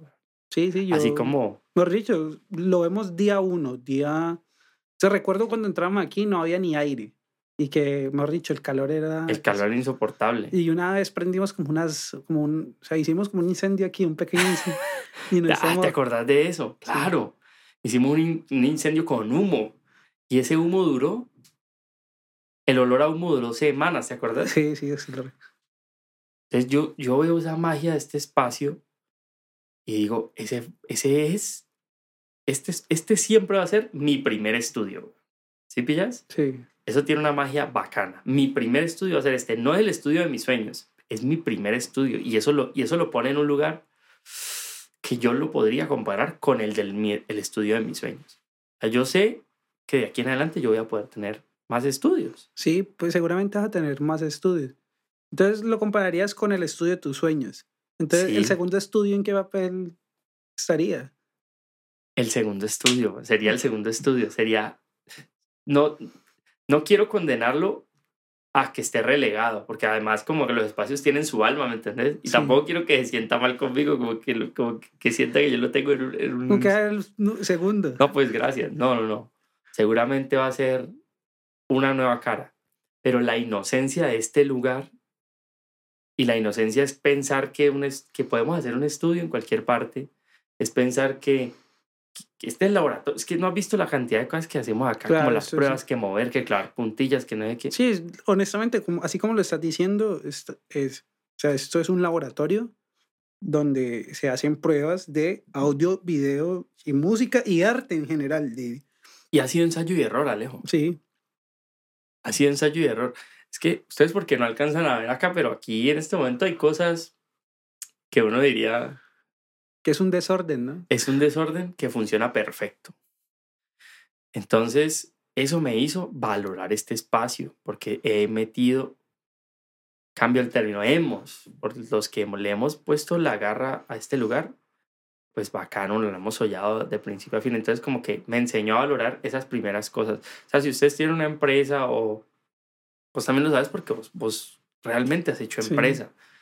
Esa primer máquina, ese primer cliente, todo eso tiene un significado muy bacano. Sí, siempre es tiene un lugar reservado en el corazón. Sí, claro, totalmente. De cualquier emprendedor, utilizando la palabra no en el término, pues, coloquialmente utilizado, sino un emprendedor de cualquier proyecto, o sea, totalmente, personal o profesional o como sea, pero sí. Constaté que, y yo no decía aquí te lo pregunto porque vos sí que has manejado ese área, como que hay, yo puedo decir que hay como tres zonas, una que es muy bacana, otra que es un mierdero y otra que vuelve a ser más bacana soñada. Cuando uno tiene empresa como, no sé, ponerle entre 1 a 15 empleados, bacanísima. Sí, funciona todo súper plano. Pero de 15 a 70 empleados es un caos, weón. Es una vaina muy, muy brava. Y de 80, una empresa que tenga 100 empleados o más, ya esa empresa va sola. Va sola, sí. Pues en teoría, ¿no? O en teoría no. Eso es lo que uno diría. Sí. Pues no la tengo, pero pues como que por ahí también vi a alguien que sostenía esa teoría y yo, pues como que también lo comprobé después de volver. Digamos que mi empresa no pasa de los 5 empleados, pero yo siento que me da una cierta tranquilidad, ¿no? Una cierta tranquilidad. No es que no atraviese por retos, por el contrario, todo el tiempo es un... ¿Y qué tan consciente crees que se debería buscar esos totazos? O sea, pues, ¿crees que deberíamos buscar salir como de esa zona de confort y buscar voluntariamente esos totazos? Solo escuché en un discurso a Simón Borrero, no sé si sabes quién es. No. Es el fundador de Rappi. Decía que, pues, voluntariamente, digamos que cualquier emprendedor buscar esos golpes, que esos golpes realmente son los que te van a ayudar a crecer en el proyecto que estés emprendiendo. Entonces, pues, también obviamente decía que era mejor que esos golpes fueran más temprano que tarde. Porque, pues, puedes corregirlo mucho más rápido. O sea, el poder de decisiones que tenés en ese momento es mucho más ágil comparado, pues, con, no sé, ya está muy grande. O sea, un error que tomes va a tener unas repercusiones mucho más grandes. Entonces, ¿qué tan voluntario crees que sea, que deba ser ese... digamos, ¿exponerse a ese totazo? Sí. O incluso hasta tenerlo, saber que te vas a estrellar y... decir... Yo sí me lo pregunto con frecuencia porque a veces siento que estamos en una carrera en la que se nos ha impuesto a los emprendedores. No se puede equivocar. Una constante, y es que uno siempre debe buscar el crecimiento exponencial a como de lugar y tu meta siempre tiene que estar en llegarle al mundo completo y huepucha y una vaina grandísima. Yo digo, ¿podría valer la pena cuestionar eso? O seguirlo, pues como que depende con lo que resuenes, pero la cosa está es como que, bueno, y si de pronto hay algunos emprendimientos, algunas empresas que merece tenerlas como están. Por ejemplo, hay una pizzería que es muy famosa en Italia. Creo que Tulio la recomendó. La recomendó. Y tú la ves, hizo una pizzería literalmente en un lugar donde es como una ventanita. Casi que es como de las más famosas en Italia. Y sale el tipo y llama al cliente que acaba de pedir la pizza por su nombre en una cajita. Tal persona, no sé qué, ¿quién es? Ah, y le entrega su pizza. El mismo que la preparó. Esa pizzería lleva más de 180 años de abierta. Creo. Me puedo estar equivocando. Pero creo que es de 1780 y péguele. Sí, entonces lleva bastante. Ahí, en una ventana. O sea, ellos quisieron ser eso. Quisieron hacer pizza de esa forma y no quisieron... ¿Son exitosos o no son exitosos? Sí, son exitosos. O sea, son exitosos porque para ellos su éxito es eso. Ahí está. Entonces, como que... yo no sé cómo sea el día a día de esa gente, pero si se han sostenido 200 años, no sé si ha sido los putazos, puede ser, ¿me entendés? En 200 años ha pasado muchas cosas. Es que, nada más 100 años. Dos guerras mundiales. ¿Cómo hicieron? Bueno, no lo sé. Y en Italia se había guerra mundial. No lo sé, pero ahí está la vaina. Entonces, como que yo digo, bien, ahora, si tenés una aerolínea y pretendés quedarte haciendo viajes... Tener un solo avión. Pues algún día se te va a dañar ese avión y se te va a quebrar tu empresa. Entonces, como que yo siento que puede depender del emprendimiento, de la empresa, pero que también es válido sostenerte en algún punto si así lo quieres de verdad. Y a medida de que tu alma y tu corazón te lo vayan pidiendo, pues escalar esa vaina. Si quieres, porque si no quieres, pues... Aunque uno como emprendedor es como adicto al crecimiento, ¿no? Pero ¿qué tipo de crecimiento? O sea, si para ti el crecimiento es tener más locales, facturar más o durar 200 años, güey. Es como... ¡Wow! Sí. Buenísimo punto. Claro, porque tienes toda la razón, porque podemos tener una cadena gigantesca que dure 50 y se acabe. O ese localcito que dure 200. Sí, eso es como establecer cuál es el crecimiento para cada uno de los emprendedores, que creo que todos somos emprendedores en algo, o sea, todos emprendemos. Totalmente. Bueno, ¿y quieres compartirnos algo de México? Pues México, pues ¿qué te gustaría saber? O sea, algo en específico. México, la verdad, fue un viaje que sí me gustó mucho. Creo que es un país que tenía muchas expectativas y la realidad superó pues todas las expectativas. O sea, ¿te gustó? Sí, me gustó. No al punto de irme a vivir a México, no, pero sí creo que hice una buena elección como destino. Vacacional y nómada también, como okay. Lo que te decía ahora. O sea, creo que es un país que ofrece pues muchas cosas al turista. Pues la verdad sí... O sea, llega con la expectativa, pues, de todos los colombianos que tenemos, que México es peligroso, que hay que tener mucho cuidado, todo eso, pero me encontré, pues, con gente súper amable, gente bacana, muy, muy cordial, sí, la verdad, nos atendieron muy bien. Eso sí, pues, tengo que decir que los mexicanos decían que era porque éramos extranjeros. Creo que es un país que está ya muy diseñado para el extranjero, de alguna forma. ¿Se parece a Colombia? Creo que sí hay cosas en que se parece a Colombia. O sea, sí hay cosas que son muy marcadas del latino. En algunas cosas estamos mejor y en algunas otras... Pues, estamos peor. Listo. Creo que es un país que está muy enfocado, o sea, que está promoviendo mucho su turismo. Porque estuve en Ciudad de México, estuve en San Miguel de Allende, que es del estado de Guanajuato. Estuve en Guadalajara y estuve en Puerto Vallarta, que ambos, los últimos dos, son del estado de Jalisco.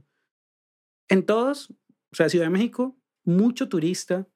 En San Miguel de Allende, que es un pueblo mágico, pues bueno, se esperaba mucho turista. ¿Por qué pueblo mágico? Pueblo mágico es que pues su arquitectura es muy colonial. Ok, vale. Entonces... ¿Y ese concepto aplica para todo el mundo?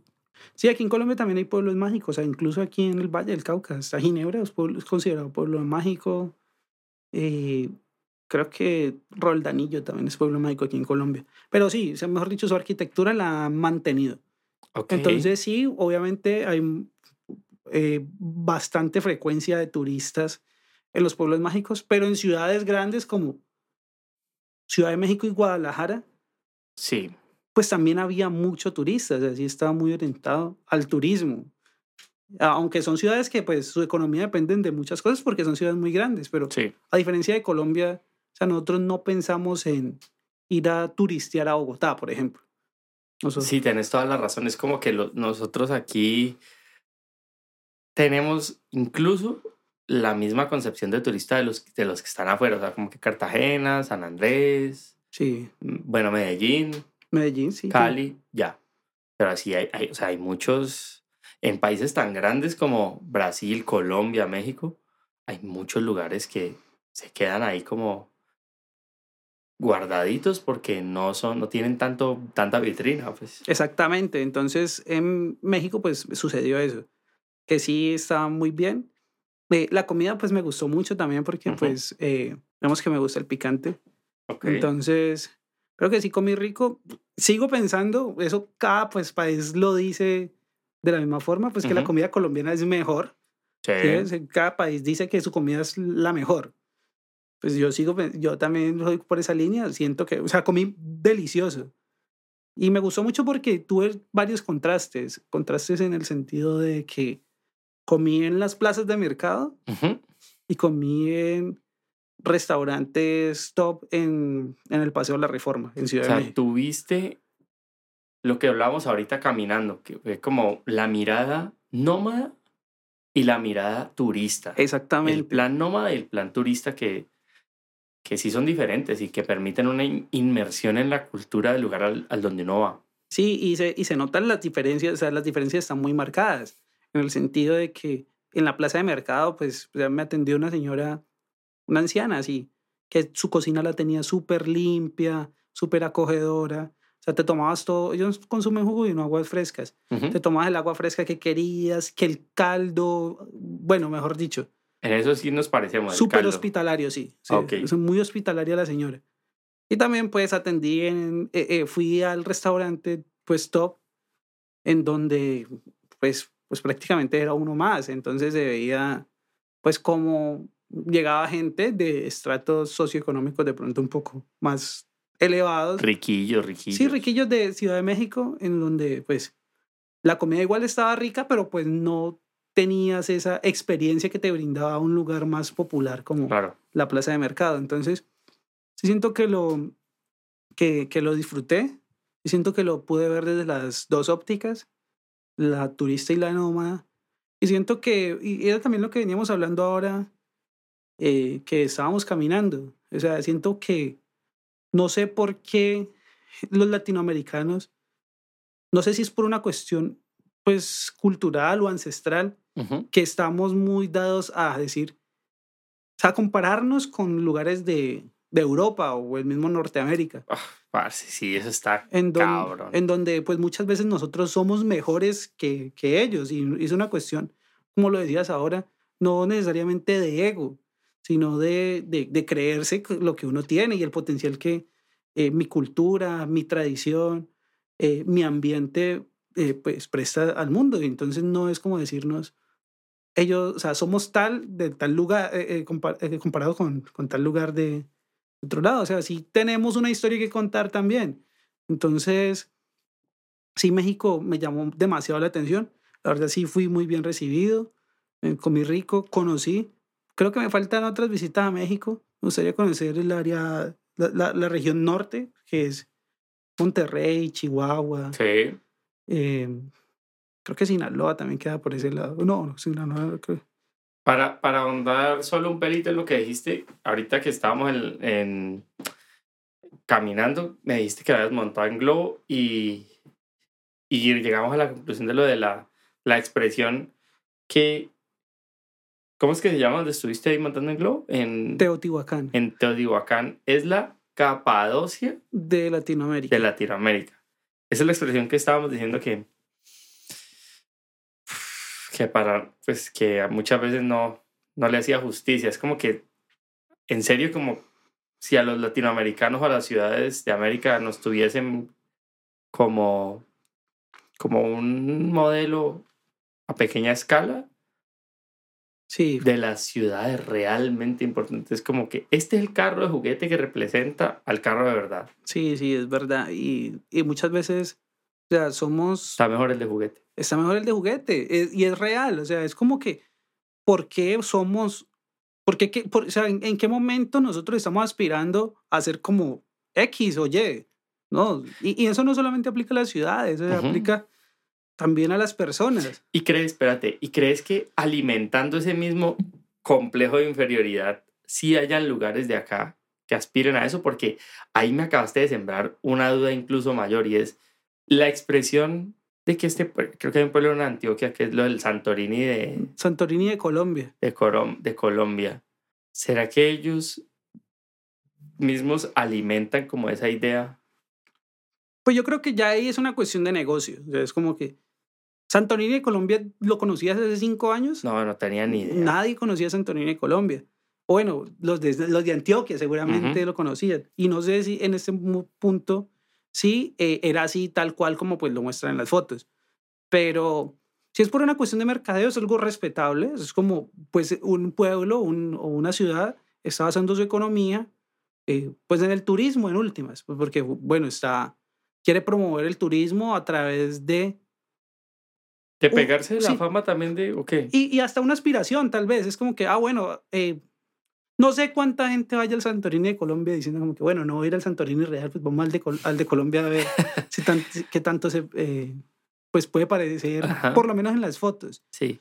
Que es otra cosa, o sea, ¿por qué buscamos, digamos, esos pueblos así cuando realmente hay tantos lugares que podemos visitar? O sea, ¿crees que somos... Bueno.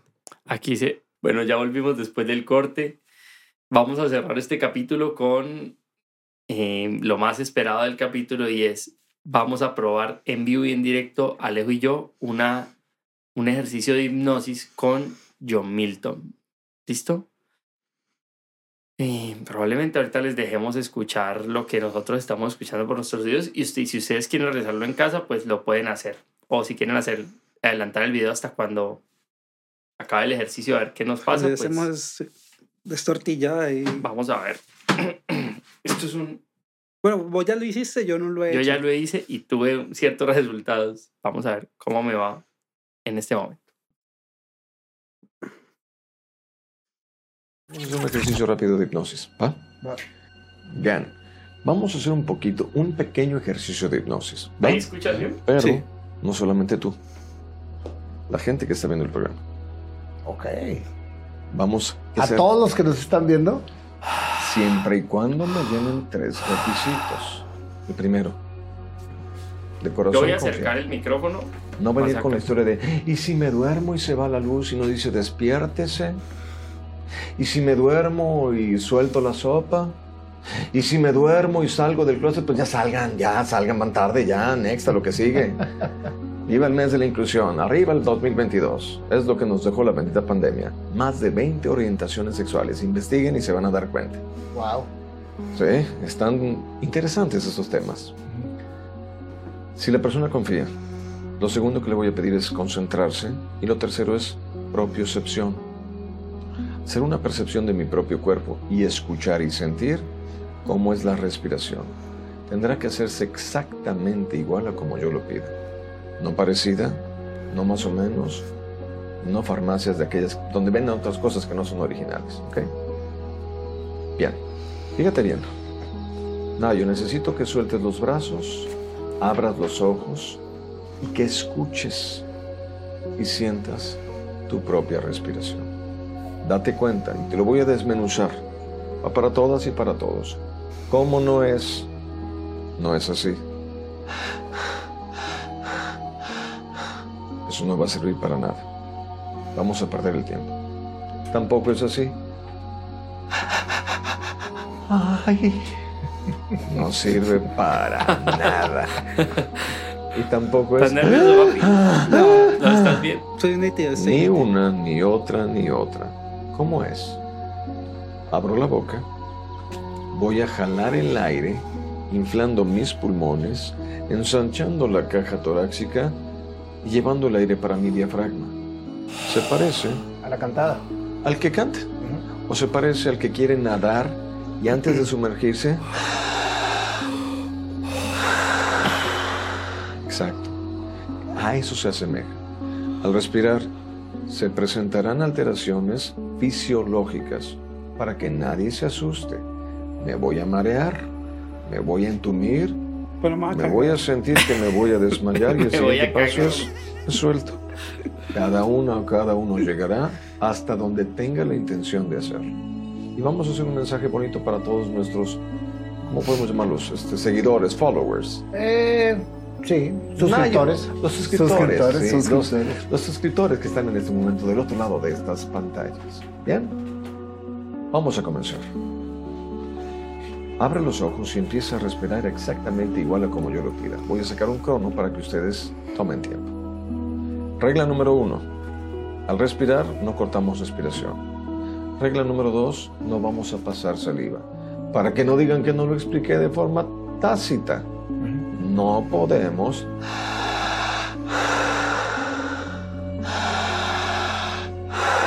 Y de pronto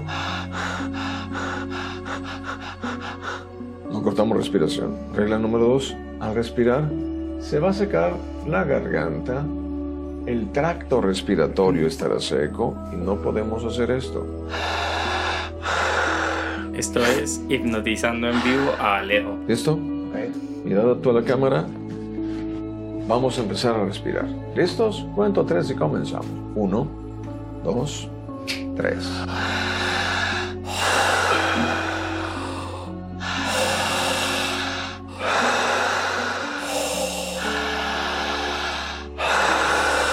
Fuerte. Larga. Profunda. Eso. Natural. Jadeante. Potente.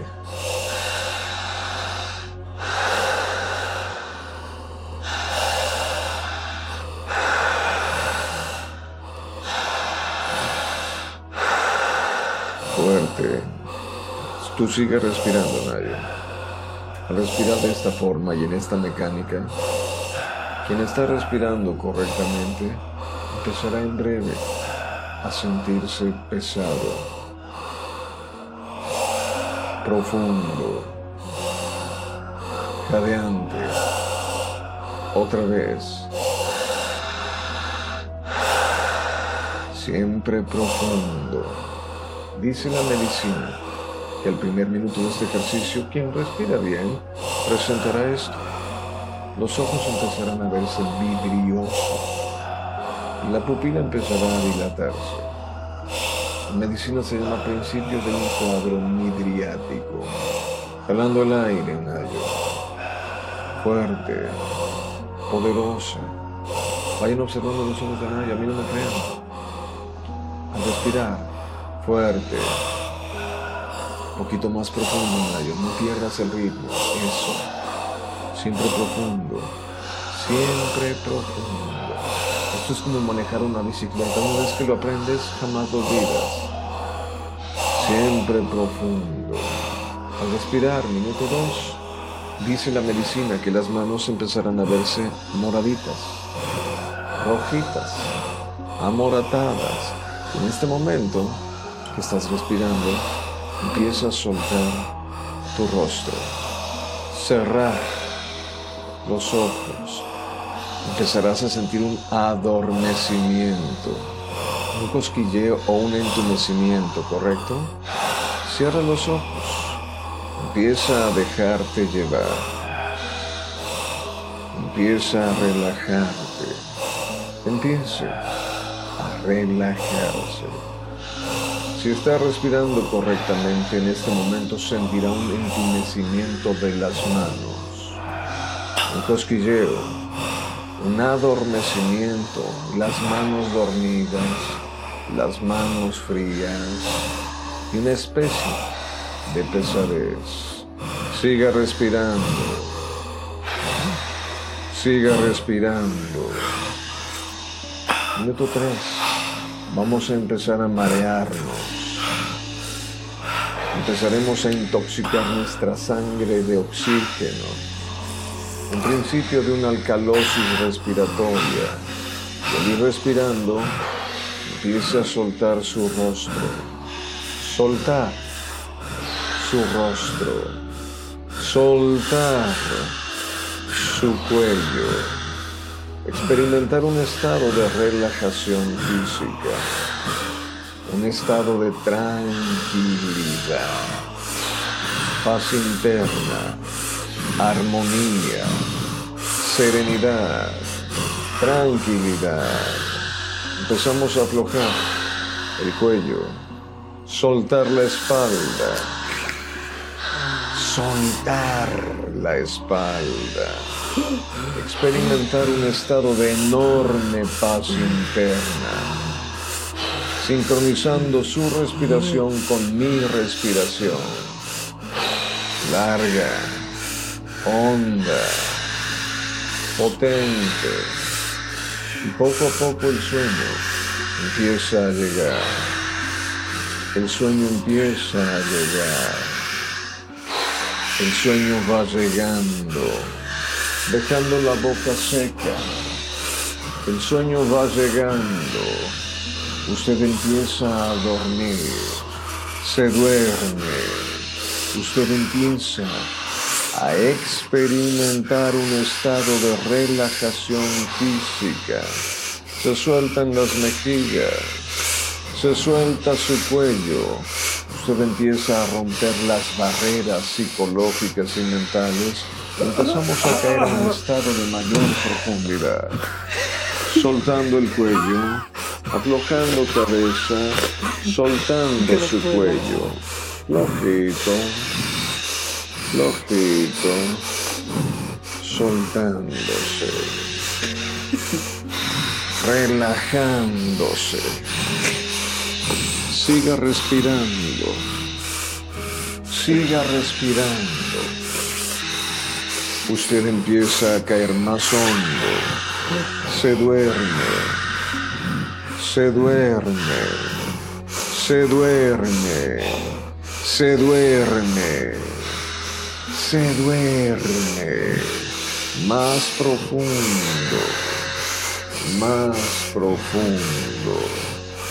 A partir de este momento, usted empieza a experimentar un estado de relajación física total. Siga respirando por la boca. Contaré a cero y caerá tan hondo y tan profundo que su pensamiento se irá lejos. 13, 12, 11, 10, 9, 8, 7, 6, 5, 4, 3, 2, 1, 0. Suéltese. Siga respirando. Usted se duerme. Se duerme, se duerme.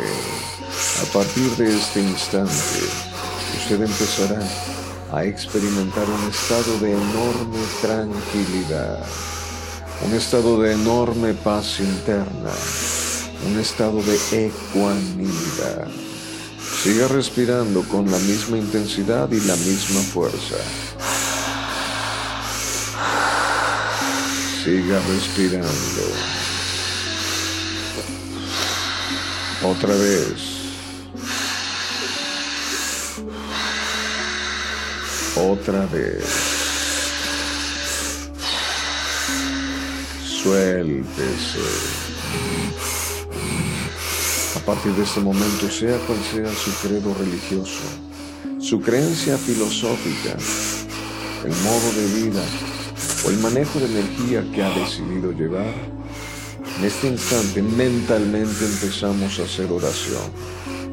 De ir haciendo oración, de las bóvedas celestes más altas y elevadas, sobre usted empieza a caer un rayo de energía, un destello de luz, de luminosidad, una luz mágica. Una luz bella, hermosa y divina, blanca, plateada, platinada con tintes azul morado. Y este rayo de luz líquida empieza a ingresar en su cuerpo físico. La luz empieza a perforar su mente, para el aire.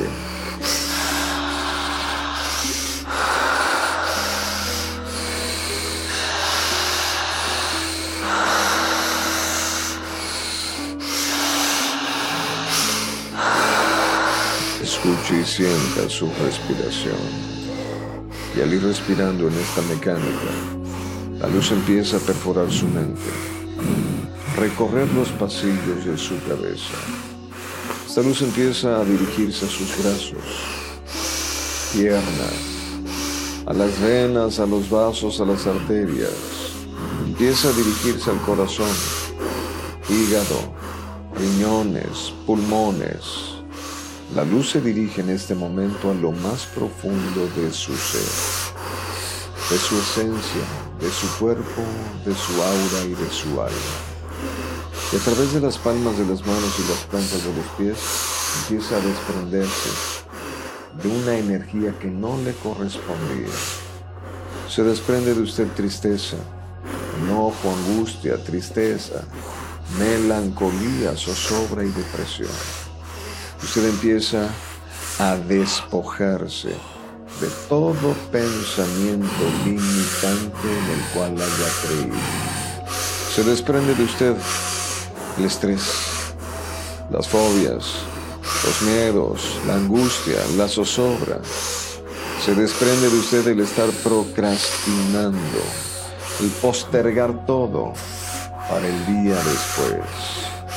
Desde este momento usted empieza a sentirse total, completa y absolutamente dirigido, encauzado, de manera proactiva, empezando a desarrollar habilidades, cualidades, aptitudes y destrezas que le permitan reencontrarse con la vida. Si en algún momento de su trajinar por el mundo perdió la brújula, de alguna manera rara y misteriosa, a partir de este momento empieza a reencontrarse, dirigirse y encauzarse y convertirse en una persona altamente proactiva, productiva, una persona liberada, quien canalizará la energía, la frecuencia y la vibración en convertirse en una persona empoderada, una persona extraordinaria, maravillosa, distinguida y exitosa, una mejor versión de sí misma. Empezará a hacer uso de su imaginación para crear, innovar, inventar y reinventarse, redirigir sus pensamientos, ajustar la brújula y enfocarse en convertirse en la mejor versión de sí misma. Una persona vencedora, triunfadora, quien se atreverá a salir de esa zona de confort y de ahora en adelante empezar a generar lluvia de ideas que le permitan encontrar eso que había perdido.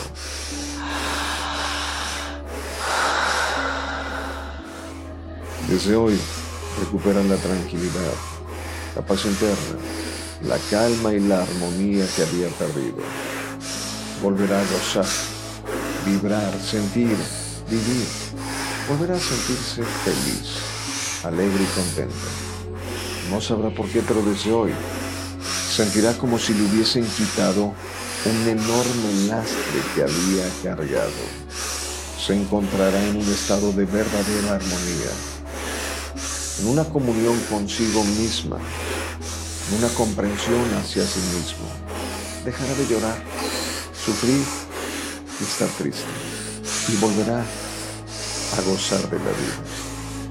Jale el aire, escuche y sienta su propia respiración, porque solamente será parte de sí mismo.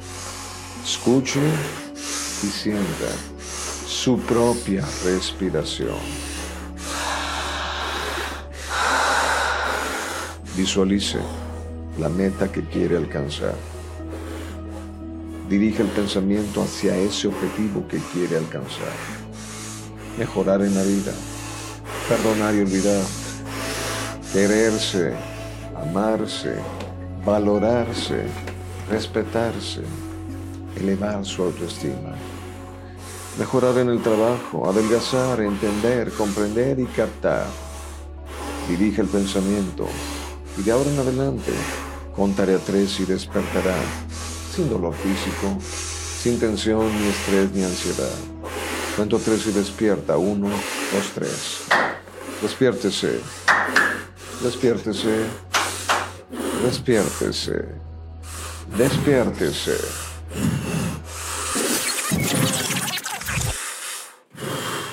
Está muy fuerte, ¿no?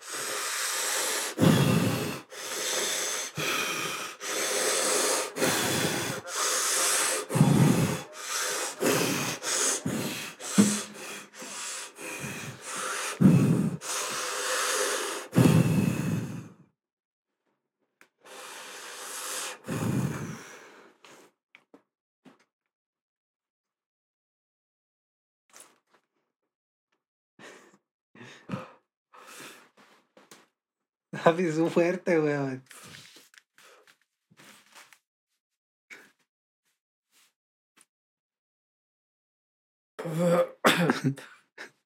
No te que te desentumas, weón, porque está ahí todo. A veces. Ay,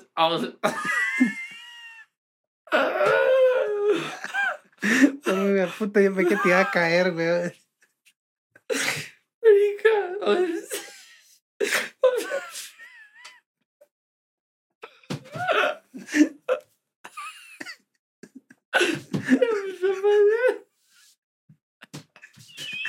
bien, estoy paralizado, weón.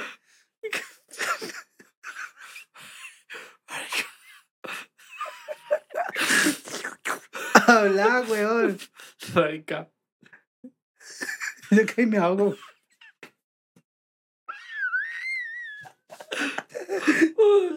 Marica, que me ahogo con mi propia salida. Que me muero, weón.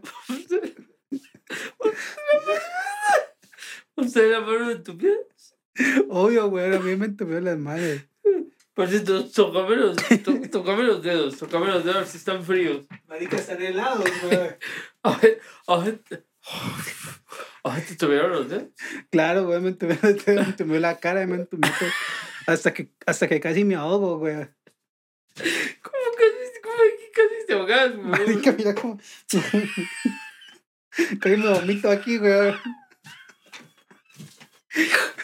Entonces estaba así y estaba con la saliva, güey, aquí en la garganta y de repente. ¿En serio? ¿Hasta ahí te llegó la dicha? Sí. Marica. Uf, marica. Y yo dije, este hijo de puta cayó, ¿no? Porque estaba así de... ¿Verdad? Donde tiras cayó me cago de la risa, güey. Tenemos que buscar un video de lo hipnotiza uno hasta el final, weón. Pero sí, es difícil respirar, claro, cuando uno está... Marica, y cuando estoy con alguien es más duro porque yo te veía, güey, y me quería reír, weón. Pero entonces como que tuve como concentrarse, ¿sí? Es como... En este momento estoy sintiendo hormigueo en las manos. Y no sé si alcanza a ver, pero están como pálidas, ¿cierto? Están así, güey. Están como... Para serle honesto, en el trip, estoy helado. Y la frente la tengo caliente. ¿La frente la tenés caliente? Sí, sabes. Eso es un fenómeno que él describe allí. En la sesión anterior que hice... ¿Hiciste la misma? Pero los dedos me quedaron así, güey. O sea, se me retorcieron los dedos. ¿Crees que eso tiene algo que ver con tu trabajo? No. Él decía que eso es normal y que puede pasar.